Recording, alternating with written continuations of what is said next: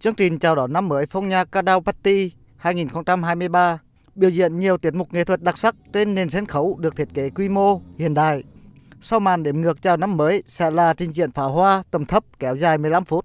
Tỉnh Quảng Bình có kế hoạch tổ chức nhiều sự kiện quảng bá, xúc tiến, kích cầu du lịch trong năm mới 2023.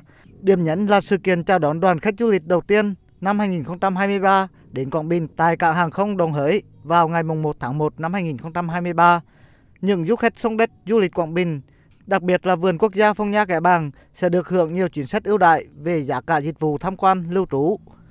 Thành phố Đồng Hới, tỉnh Quảng Bình cũng tổ chức chương trình chào đón năm mới 2023 ở phố đi bộ từ 20 giờ đến 22 giờ ngày 31 tháng 12, gồm các hoạt động nghệ thuật, ẩm thực đường phố, biểu diễn nghệ thuật truyền thống như hát tuồng bồi, múa rối nước, các trò chơi dân gian. Hiện tại, các resort, khách sạn và nhiều cơ sở lưu trú tại thị trấn Phong Nha và các vùng lân cận đã kín phòng.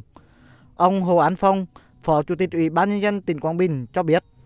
Suốt 5 năm qua có một cái sáng kiến là tổ chức một cái đêm đó năm mới cho khách quốc tế để thu hút khách quốc tế. Và cái cuộc này cho khách là thoải mái thỏa sức chơi từ đầu đến cuối luôn theo kiểu du lịch theo kiểu quốc tế. Mà rõ ràng là làm cái không khí của một cái thị trấn du lịch vui và năm nào làm thì có cái chuyển biến và từ đó cho nên dần dần thị trấn Phong Nha trở thành một cái, cái đô thị du lịch.